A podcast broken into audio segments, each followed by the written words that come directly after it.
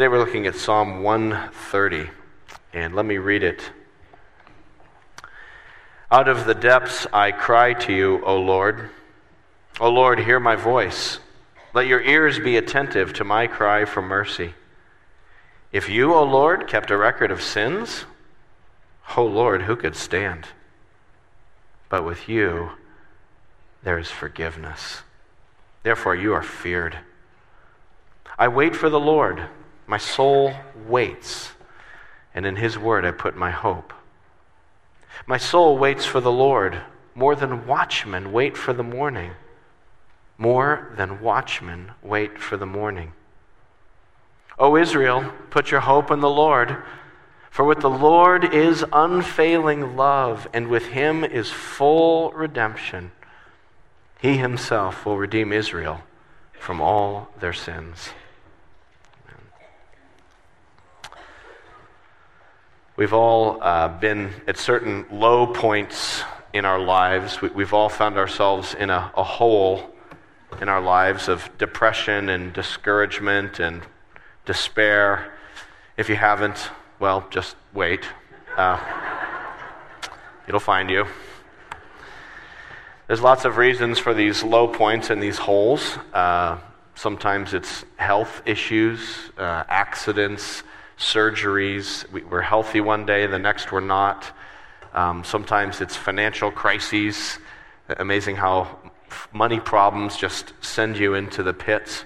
Uh, sometimes we, we, find ourselves in these holes because of relationships that melt down or grief because we've lost somebody.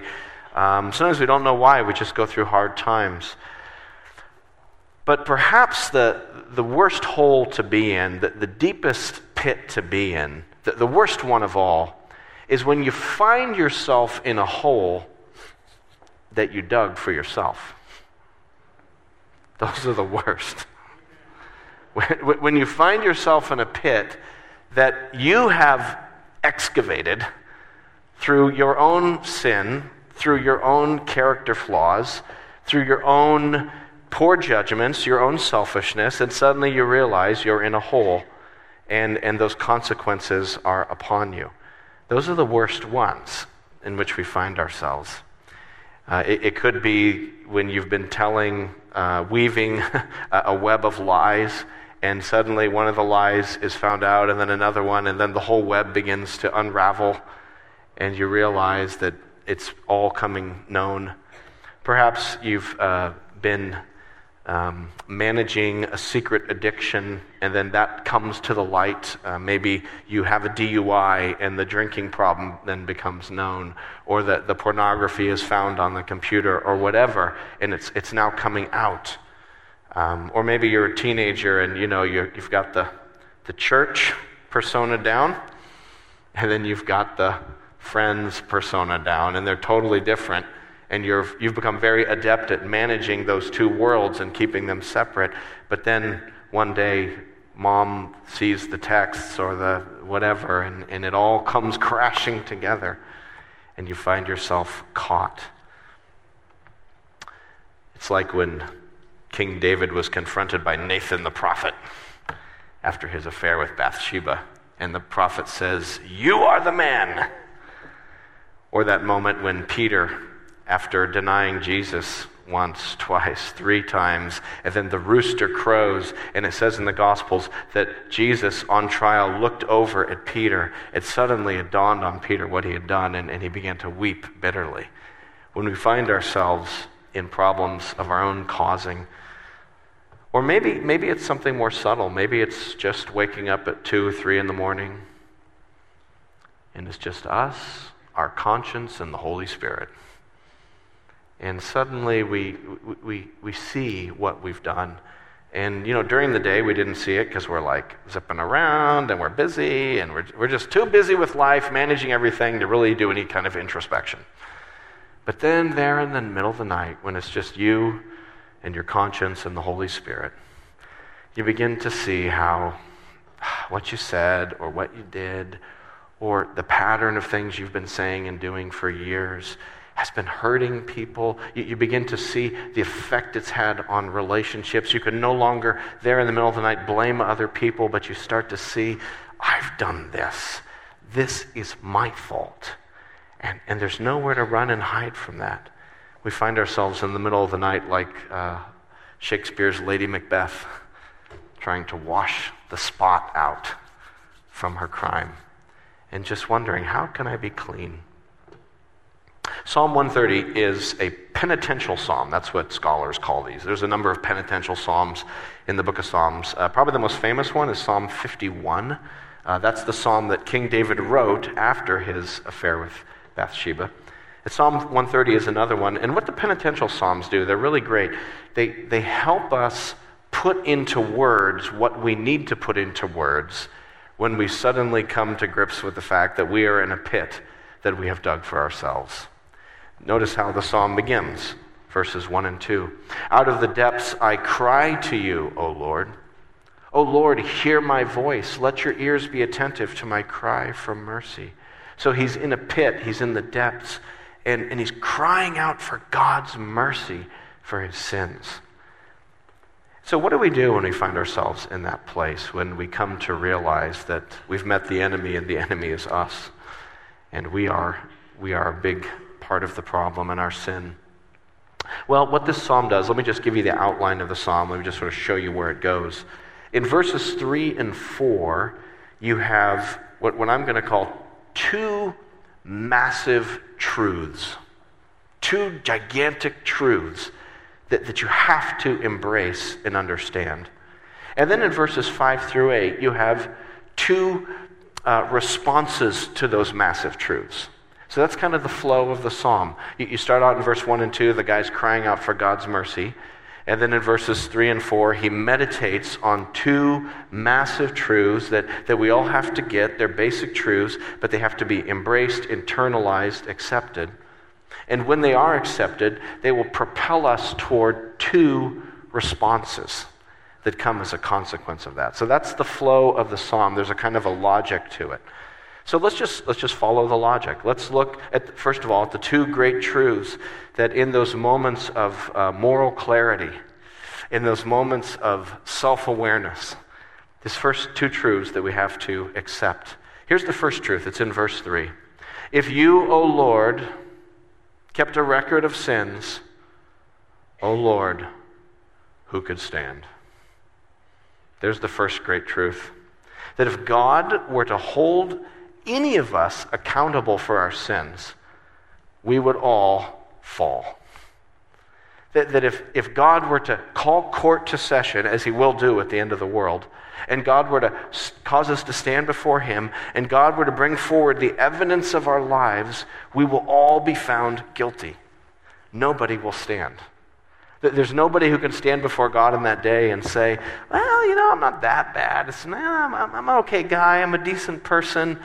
You know, courtrooms don't work that way. Judges don't, you know, if you're, if you're on trial for a crime, the judge doesn't say, well, yeah, you, you robbed the bank, but, you know, you're otherwise you're a pretty good person. I mean, you know, you mow, you know, mow that person's lawn next door and you do this, and eh, it's okay. It all balances out. That's not how the courtroom works. The evidence is in, and if, if God were to hold us accountable for our sin, we would all be found guilty. And that's the first truth we have to embrace that we don't have what it takes to be pleasing to God. As the Bible says, all have sinned and fall short. No one stands. We all fall short of the glory of God. As the Bible says, there's none righteous, no, not one. There's none who understands, there is none who seeks for God. We are all a sinful people and guilty before the Lord. You've got to accept that truth. We have a hard time accepting that truth. I have a hard time accepting that truth. I, I don't like to think that way about myself when we admit our faults, we tend to kind of minimize it or couch it or frame it in a way that's not as bad. Like, yeah, you know, I make my mistakes and I, you know, I'm, not, I'm not perfect. I mean, I'm not a saint, you know, but, but, blah, blah, blah, blah, blah. And, and, and we sort of, you know, shrink it down and we say, and of course, that person over there, I mean, you know, they're, they've did that to me, so no wonder I did this. And, and we, we somehow position it and try to frame it in a way that makes us not look as guilty, and, and we do that to ourselves. Um, but God sees through all that. He sees all the evidence. We, we, we like to present a well crafted tip of the iceberg of our sin, but God sees the whole mass of it underwater, even the, the things that we don't see in ourselves. Uh, I, I found this cool quote by Horatius Bonar. Horatius Bonar was a Scottish pastor in the 19th century. And he said this Man has always treated sin as a misfortune, not a crime, as disease, not guilt, as a case for the physician, not for the judge. Let me read that again. Man has always treated sin as a misfortune, not a crime, as disease, not guilt, as a case for the physician, not for the judge. He goes on, herein lies the essential faultiness of all merely human religions and theologies. They fail to acknowledge the judicial aspect the judicial aspect of the question as that on which the real answer must hinge. And they fail to recognize the guilt or criminality of the evildoer as that which must first be dealt with. So, this is the first great truth that confronts us that we are in a big jam and that none of us can stand before God based upon our, our track record or our efforts. That if God, as it says in verse 3, were to keep a record of sins, nobody could stand before him. That's a sobering thought. You think, boy, how does that help me? Here I am in the middle of the night, grieving over things I've done wrong. And so the first step is to acknowledge that, that it's even worse than I thought and, and that I can't stand before God. I mean, that sounds like you're pushing me down deeper in the hole, not lifting me out. But you know, we've got to have an accurate diagnosis. And until we really own our depravity, until we finally jettison all of that self deception about, well, it's not that bad. And, and once we really own the fact that we are sinful, guilty people before God, we will never be ready to be awed and stunned and melted by the second great truth, which is in verse 4. But with you, there is forgiveness. Therefore, you are feared. The first great truth is that if God calls us to account for our sins, we are done for. But the second great truth is that that same God who is our judge, that same God who stands over us, is also a God with whom there is forgiveness. That God is ready to forgive. As it says in Psalm 103, verse 10, He does not treat us as our sins deserve or repay us according to our iniquities. Ah, forgiveness with God. Isn't that? It's amazing that, that you know, we're, we're accused, we're tried, we're guilty, we're sentenced, and then pardoned. After all that, we're, we're totally done and then, after it's all done and we're ready to go to the gallows, God says, I pardon. There's forgiveness with God. Have you ever been forgiven in your life? Anyone here ever experienced, like, maybe you hurt somebody in your life? Really, you know, you really hurt someone and you finally came to them and you made a real apology. Not like, well, I'm sorry, but of course. But just like, I'm sorry. I did this, this, and this. I, I have no excuse. Would you forgive me? And the other person, maybe they respond with anger, like, hey, darn right, blah, blah, blah. And they, but after a while, it, they, through tears, they finally say, I forgive you. Have you ever been forgiven?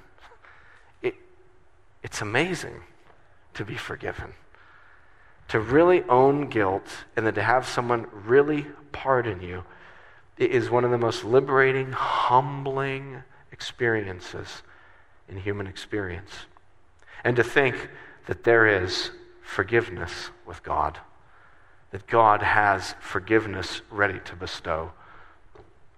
It's not just forgiveness, I mean, look, look how the, the psalm develops it. Look down at the end, look at verses 7 and 8. That the psalmist, we'll get to this in a minute, but he's thinking about proclaiming this to the world. And he says in verse 7 O Israel, put your hope in the Lord, for with the Lord is unfailing love so with him there is forgiveness. With him there is unfailing love. That word unfailing love, the Hebrew word there, oh, such a cool Hebrew word. Um, it, it's the, the Hebrew word chesed. So say hesed, but kind of say it like you're kind of clear your throat, right? Chesed, that's the word. It, it's a great word. Right? If, you, you know, if you want to geek out on Hebrew, that's a good word to geek out on. Uh, chesed is, is like this rich word, and it means, you know, unfailing love. It means grace. It means kindness. It means loyalty. Uh, that, that God is loyal in his love to his people, even when they are disloyal and and, and God is, is just overcoming their disloyalty with his love and compassion. It's the disposition of God that desires to forgive and to have mercy, even on those who do not deserve that forgiveness. That's part of God's character. Um, there, there's a great uh, passage in the book of Exodus. Let's, let's just turn there. Um, put a bookmark here. Yeah, we got time. Let's go there. Exodus chapter 34, page 88 in the Pew Bible. So, this is a really cool story where Moses is talking to God. Moses has led the people out of Egypt. They've got the Ten Commandments. And then he's hanging out with God, and he has the audacity to say to God, Show me your glory. God, I want to see you. I want to know who you are. As if saving us out of Egypt and doing all these miracles wasn't enough. I want more. I want you, God. And I want to know who you are and what you're like. And so there's this amazing scene in Exodus chapter 34, verse 5, where God says, Okay, I'm going to show you my glory. Verse 5 Then the Lord came down in the cloud and stood there with him and proclaimed his name, the Lord. And he passed in front of Moses, proclaiming, The Lord, the Lord, the compassionate and gracious God, slow to anger, abounding in chesed and faithfulness, maintaining love to thousands, and forgiving wickedness, rebellion, and sin. Yet he does not leave the guilty unpunished. He punishes the children and their children for the sin of the fathers to the third and fourth generation.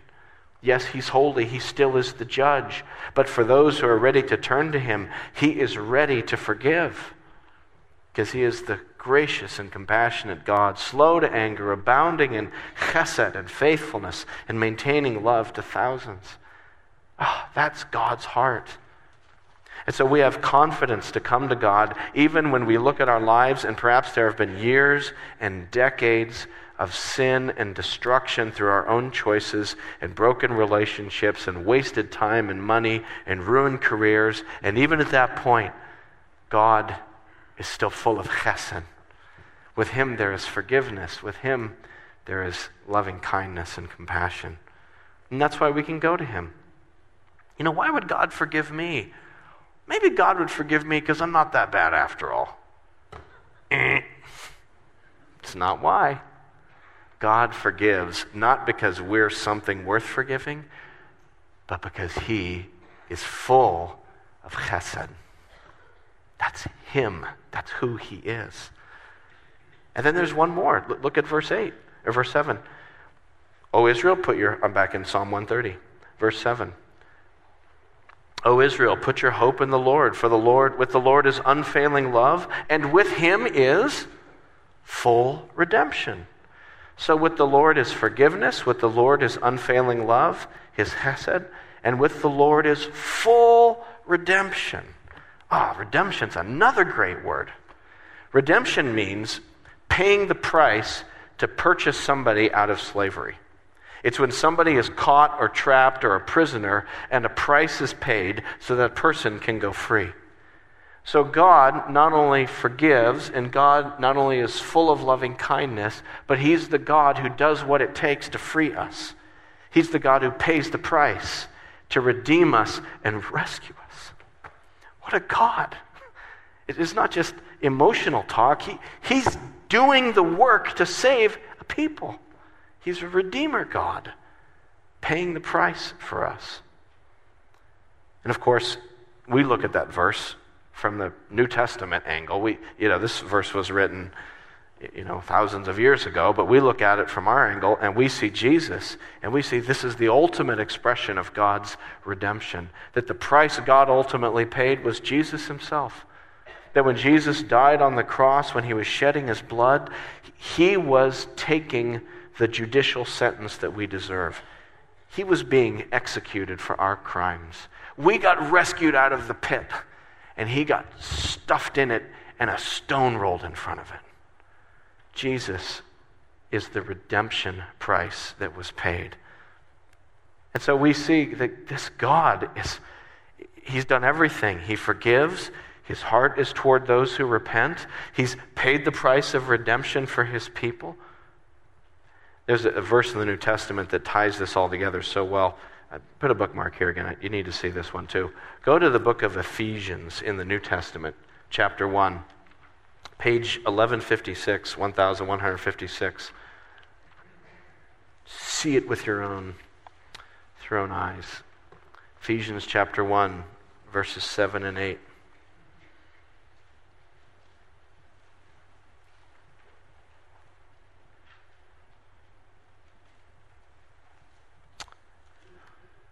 So it says in Ephesians 1, get, just check this out. In Him, that is, in Jesus, that's the Him, we have redemption through His blood. What else do we have? The forgiveness of sins in accordance with the riches of God's grace, His, his compassion, His loving kindness that He lavished on us. Not that a great verb. That, that this redemption and this forgiveness and this grace that God has, he, he's not like a stingy old miser that you got to talk into, okay, Bob Cratchit. You know, he's not Scrooge. All right, here's one crumb of grace. No, this is the God who's sending, lavishing grace and forgiveness and redemption upon his people, lavishing it upon us. That's our God. There's forgiveness with him. So, my friends, these are the two truths we have to accept that if it's just based on me and my track record, I cannot stand. You cannot stand. Nobody here is spiritual enough. Nobody here is religious enough. Nobody here has done enough community service. Nobody here has served long enough on the Baptist church committees. Nobody here has done whatever it is that we think we need to do. Nobody can stand. But there is forgiveness with him, there is compassion, there is redemption lavished on those who come to him. These are the two great truths of the gospel that you are a great sinner. Own it. Own it. You are a great sinner. But Jesus Christ is a great Savior of great sinners. These are the two pillars of the gospel. And we have to embrace them. We have to not just understand them, that's, of course, the first step, but we got to, like, get it down in here where we're like, ah, I believe that at a deep level. Not just, yeah, that's what the church says, and I sang that in a song, but like, I feel that. I know that is true, that I am a great sinner, but Christ is a great Savior, that there's more grace in Jesus than there is sin in me. I need to own that and believe that. And when we do, when those two great truths sink down into our soul and recapture our minds and our hearts and our thoughts, it will propel us toward two responses. There's two responses in verses 5 through 8 that, that just flow naturally like dominoes. When those two truths are accepted, boom, the dominoes start to fall. And the first response is this we begin to wait upon God and trust in God for forgiveness rather than looking to ourselves. Look at verse 5. I wait for the Lord. My soul waits, and in his word I put my hope. This is the first response as we wait for God's forgiveness. Because if you really accept the first two truths, what else are you going to do? I can't fix it. I can't make myself right with God. There's forgiveness with Him. So what can I do? I can just come to the judge and say, I plead the mercy of the court. I have heard that you are a merciful judge. I need mercy. I, I don't need a better lawyer to argue a better case for me. I just need mercy from the judge. Have mercy, O Lord. And we wait. You know, verse 5 And in his word I put my hope. Lord, I know my life. I know my mistakes. I know my sins. But I've read in your word, Lord, I've read in this very psalm that you are full of forgiveness and compassion. I read that in your word. I read in your word that you sent Jesus to die for me. And so I'm putting my hope not in my ability to, to fix myself. I'm putting my hope in what your word says about who you are and what you have done. And I will wait. I will wait for your forgiveness. And look at the waiting process. It's described in verse 6. Really powerful images. Remember, this is poetry, so it's got a lot of images and emotion, and it's a powerful image in verse 6. My soul waits for the Lord. More than a watchman, watchmen wait for the morning, more than watchmen wait for the morning. Anyone here ever worked a night shift? Yeah, they kind of stink. It's quiet, that's a good thing. But the night shift, right? You're not only waiting for the end of the, the work night to end, let's say work day, work night. You're not just counting the, the, the clock, watching the clock like everyone does at work. But, but you're also watching the sky. It's dark. Hours and hours of darkness and cold. And then you start watching for the the, this, you know, the black to turn into like charcoal and the charcoal to turn into gray and, the, and it starts lightening and, and then, you know, you're looking out the window and you see it turning orange in the east. You're waiting for the morning to come.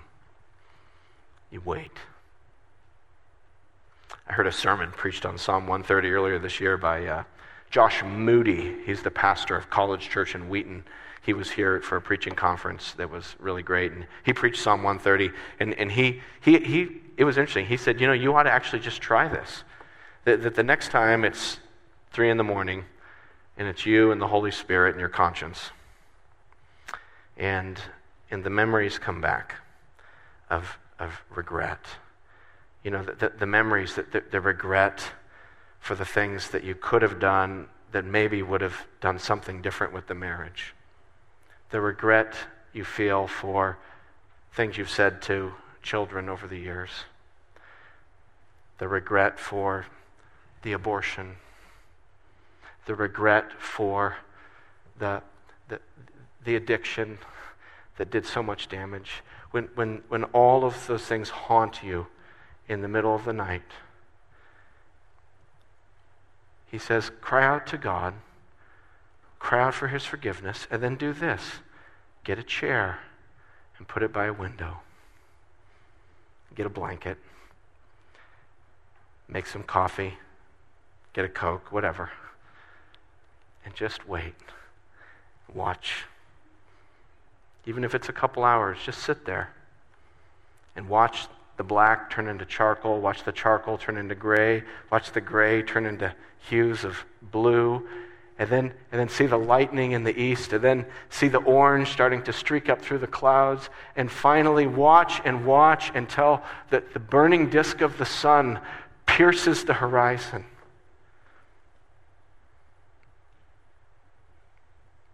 And know that just as certainly as the sun rises in the east, so God's forgiveness will come to all who wait upon him and all who call out to Christ will see his forgiveness rise.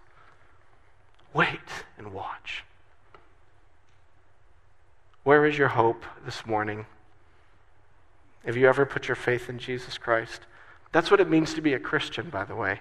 Don't confuse being a Christian with coming to church or trying to be a law abiding citizen. A Christian is a person who has come to face with those two great truths that I'm a great sinner but Christ is a great Savior. And they have, they have put, they've gone all in, all of their chips, all of their hope on Christ. And they're waiting for His forgiveness. And even as Christians, I, I find I have to do this on a regular basis. Confession is a regular discipline in the Christian life. As I continue to be snapped out of my self sufficiency, and I need to keep coming back to the cross and saying, Jesus, I need you to, I need you to forgive me again. I need you to help me. I, I don't have the strength to be this person that I read I'm supposed to be in the Bible. Would you help me, Lord? May your grace continue to transform me. I want to love you. I, I want to obey you. Lord, strengthen me so that we need to depend daily upon His grace. Grace is not just what saves us, grace is what continues to transform us. We're saved by grace, we live by grace, we reach eternal life by grace through faith. And when that happens, when, when you've really experienced this, or, or if you're a Christian, when you've re experienced it, because sometimes we have to do that. We have to keep re experiencing these things. And, and you come get back in touch with it again as a Christian. What, what it does then is it causes the second response, the next domino falls. So when we've seen the two great truths that if any of us were to be held to account for our sins, no one could stand. But there is forgiveness and chesed and redemption with Him, and therefore we wait upon the Lord and we experience His forgiveness. That, that just propels the next one, which is tell people about it. It's what you might call evangelism or proclamation or speaking the gospel. It's in verses 7 to 8. Notice how the psalmist turns from this, this conversation talking about the Lord and he begins to tell his, his friends what to do. He's starting to tell Israel, he's preaching, he's, he's gospeling. He says, O Lord, O Israel, put your hope in the Lord. For with the Lord is unfailing love, with him is full redemption. He himself will redeem Israel from all their sins telling others. He's excited. That's what we do, right? You find a diet, you lose 30 pounds. You look great. Oh, let me tell you all about it. Okay, okay, enough, right? You know. No, no, no, no, it's awesome. And you eat this, and you do that, and you put this shake, and you do these jumping jacks, and okay, you know, we're just excited because something's worked for us. Oh, you got to see this new app I found. It's changed my life. It saves me time and money, and we're just anything that changes our life that's positive. We just want to tell people about it. It's normal. And when we've really been affected by the gospel, it's something we want people to know as we meet other people and, and they talk about things in their lives, and every once in a while their sin comes out. We, we just want, we're like, oh, you got to know. There's a Savior, and you're a sinner, but that's okay because Christ saves sinners, and He saved me, and blah, blah, blah, blah. It just comes out.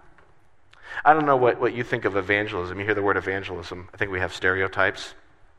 Like evangelism is sort of like working at a, this is a stereotype. Evangelism is like working at a, uh, you know, telemarketing thing. And you just walk up to people and you, you kick into a script. And then if they do this, then I go here. Da, da, da, da. But if they say that, then I go. Da, da, da. And there's this like flow chart of responses that I'm trying to corral them to a certain reaction. You know, or, or, or what's an evangelist? Well, an evangelist is an extrovert who's really good at talking to people. He could talk to a stump and the stump would talk back. That's an evangelist. He's really funny and really winsome and just good at arguing and very and he could just kind of talk people into things. That's that's not me, because I don't know I don't know the the, the schlick uh, flow chart and I'm not very good with people and I'm kind of an introvert. Actually, I don't really like people. So you know how am I? I'm not an evangelist. But don't you see that all evangelism really is, is just the message that you're a great sinner who can't save yourself. But Jesus Christ died and rose again to save sinners. You just heard the gospel in two sentences. There it is. And an evangelist, I think the best evangelists are the people who are still in awe of that truth personally. Because they're the people who, who aren't talking about it because of guilt. They're just like, wow, I, I'm still in touch with this.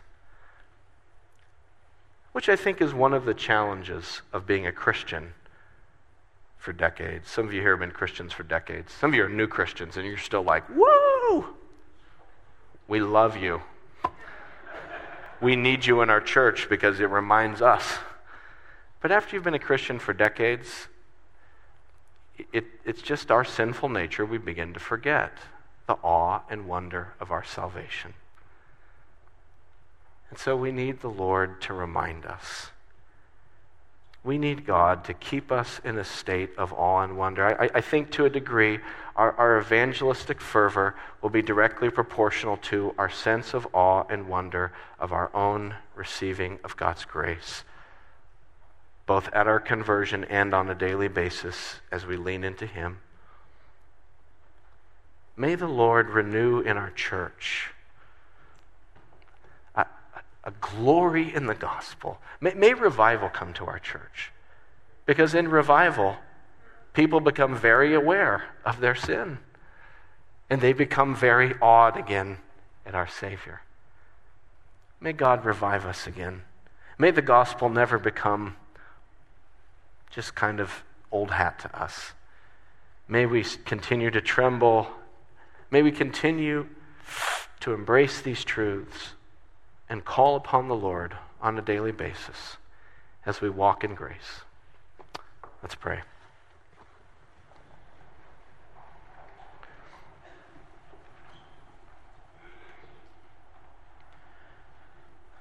Our Heavenly Father, we come to you confessing confessing our sin. Maybe there's some of us here who came in this today and we're, it's front and center in our minds. Oh Lord, I pray that we would believe these truths and we would wait upon you.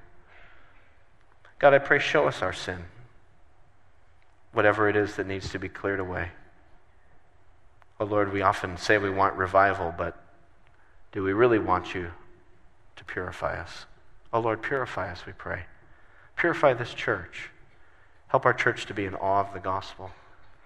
God, I pray that you would help anyone here who, who maybe thinks they're a Christian because they grew up in a church tradition, but help them to see that Christianity is really about faith in Jesus. And Lord, would you give them that, that insight in their soul? And God, we pray for great revival and great awakening. We, we pray that these simple truths of the gospel would land on us again as if we'd never heard them, and they would transform us. God, we pray for revival in congregations all around the South Shore. Lord, I pray for First Baptist Church in Weymouth. I pray for South Weymouth Church of the Nazarene. I pray for North River Community Church. Lord, we lift up Grace Presbyterian in Hanover. And Lord, we could go on and on. But Lord, we believe you have so much grace, you could just lavish it on your churches. That your churches all over would be awakened. I pray, Lord, for brothers and sisters here like me who've been Christians for decades, that you might rekindle our first love, our first love for you, that original love and awe we had when we were saved. And so, Lord, keep us, keep us fresh. Make the gospel real in our hearts.